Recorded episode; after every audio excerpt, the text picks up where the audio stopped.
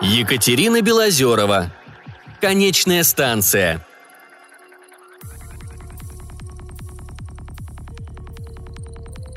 Человек зашел в вагон, легким кивком головы поприветствовал проводника и уселся на свободное место.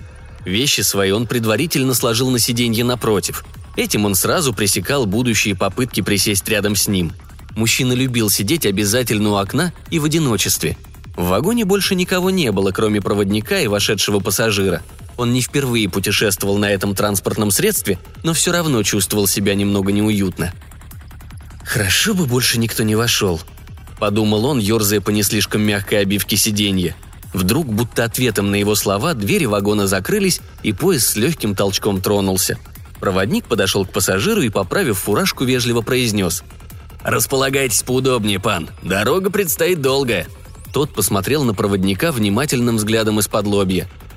«А может, вам еще известно, куда я еду и зачем?» – спросил он. «Конечно, известно», – сообщил проводник. «На конечную станцию. Все там будем рано или поздно». «Хотел бы я знать, что это за станция такая, но спрашивать тебя много чести», Еле слышно проворчал себе под нос мужчина и отвернулся к окну, давая понять, что разговор окончен и продолжать общение он больше не намерен. Но проводник не уходил. Что ему надо? Чего прицепился? Замышляет чего? Может, за проезд теперь монеты нужно платить? Думал человек боковым зрением, отслеживая движение проводника. Тот не уходил, сохраняя на лице дежурно вежливую улыбку. «От меня что-то еще требуется?» – мрачно спросил мужчина, повернув голову к проводнику – Разве что небольшая услуга». Улыбка проводника стала еще шире. «Я за бесплатно не работаю». Привычные слова слетели с губ прежде, чем просьба была услышана, и мужчина осекся, ощутив неуместность фразы. «Это немного не по вашему профилю, пан. Скорее по моему. Вы позволите?» Проводник немного сдвинул скарб пассажира и присел на краешек сиденья напротив. Мужчина молча наблюдал за происходящим, ожидая продолжения – «Я не впервые вижу вас в моем вагоне, но нам никогда не удавалось поговорить. Вы невероятно замкнуты, не задаете вопросов, не интересуетесь вот этим всем». Проводник обвел руками вокруг себя, как бы очерчивая круг в пространстве. «Видел и постраннее», — заметил человек. «Не сомневаюсь, не сомневаюсь», — продолжал улыбиться проводник. «Красивое оружие», — кивнул он на лежащие рядом с ним два длинных меча в довольно потертых кожаных ножнах — «Я так понимаю, рабочий инструмент?»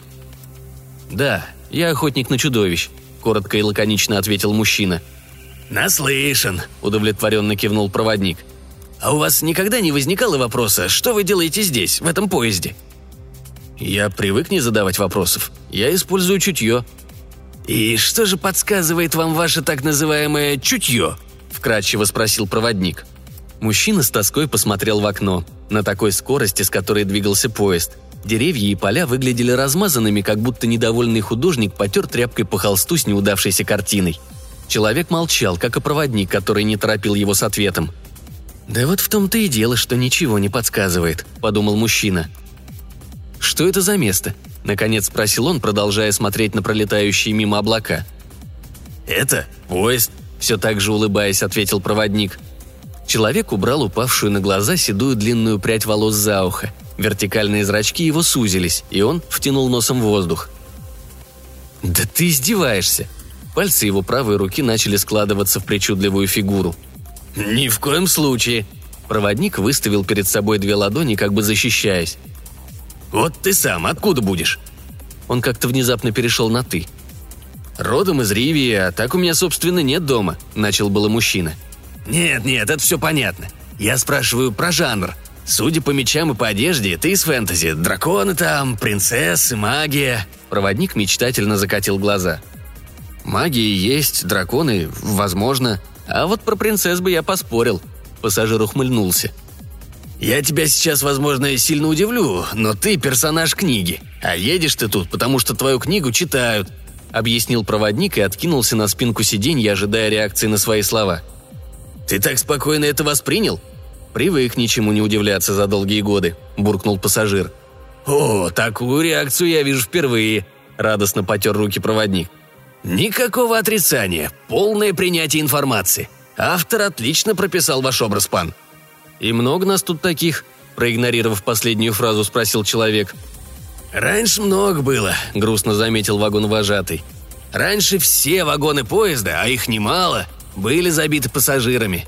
Теперь вот путешествуют лишь редкие персонажи, да и те...»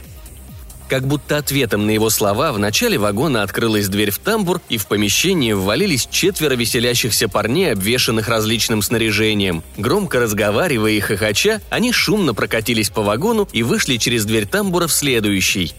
«Вот», — проводник указал им вслед рукой, — «вот эти сейчас в основном катаются. Попаданцы. Популярны нынче». «Эх, да вот не побеседовать с ними толком. Как дети, глупенькие». Пассажир снова посмотрел в окно. Поезд весьма ощутимо замедлился, а затем остановился, чтобы принять на борт новых пассажиров. В вагон зашли двое людей в космических скафандрах, а за ними маленькая светловолосая девочка в полосатых гольфах. Космонавты устроились в самом начале вагона, а девочка, осмотревшись, перешла в следующий. Мужчина заметил у нее на голове среди волос лисьи ушки, а сзади пушистый хвост. Двери закрылись, поезд тронулся. «А что будет, когда мою книгу перестанут читать?» – спросил пассажир из Ривии. «А ничего», – проводник развел руками. «Конечная станция. Забвение. Вряд ли твой мир станет изучаться в школьной программе. Хотя это и к лучшему. Видал я этих, которых читают по программе. Без эмоций читателя они как будто призраки. Серые, прозрачные, молчаливые. Жуть берет. «Я могу выйти раньше. Уже выходил». Пассажир потянулся к мечам, чтобы забрать. Бывает так, что эмоции читающих ослабевают, и пассажиры покидают поезд. Ненадолго. Но с усилением внимания к их книгам они вновь и вновь возвращаются. Вот у тебя сейчас, видать, новая волна. Кино, наверное, сняли. Проводник посмотрел пристально на пассажира, который продолжал держать в руках оба своих меча, серебряный и стальной. Затем очень серьезно сказал. «Я очень сильно надеюсь и верю, что мой поезд никогда не опустеет что в каждом из вагонов будет много пассажиров, а эмоции читающих никогда не угаснут. Потому что мир без книг меня до ужаса пугает. Но еще больше страшит, если пропадете вы, настоящие герои. Вдумчивые, умные, живые. Боюсь, как бы не вытеснили вас. Он те, невнятные. Все как под копирку, одинаковые. Некоторые даже за ручки ходят. Фу. А чем я могу помочь? Развел руками охотник на чудовищ. Вдохновляй своими подвигами читателей на свершение. Покажи им, что значит быть героем. Быть может, кто-то из них станет настоящим и очень хорошим писателем. Напишет интересную, умную книгу, и ее герой не раз прокатится со мной на этом поезде. И это я все должен сделать один? Ну почему же один? Проводник взмахнул руками, как будто сейчас взлетит. Пока еще люди читают хорошую литературу, я отыскиваю вас в каждом вагоне и прошу только об одном – не сходите с поезда, не следуйте на конечную станцию». Сказав это, проводник поправил фуражку, встал, отряхнул и без того безупречную форму и легко поклонился. «Ну что ж, приятной дороги, пан! Надеюсь, непременно увидимся вновь!» Проводник легким шагом направился в следующий вагон.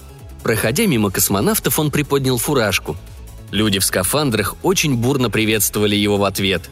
Охотник на чудовищ посмотрел ему вслед и улыбнулся –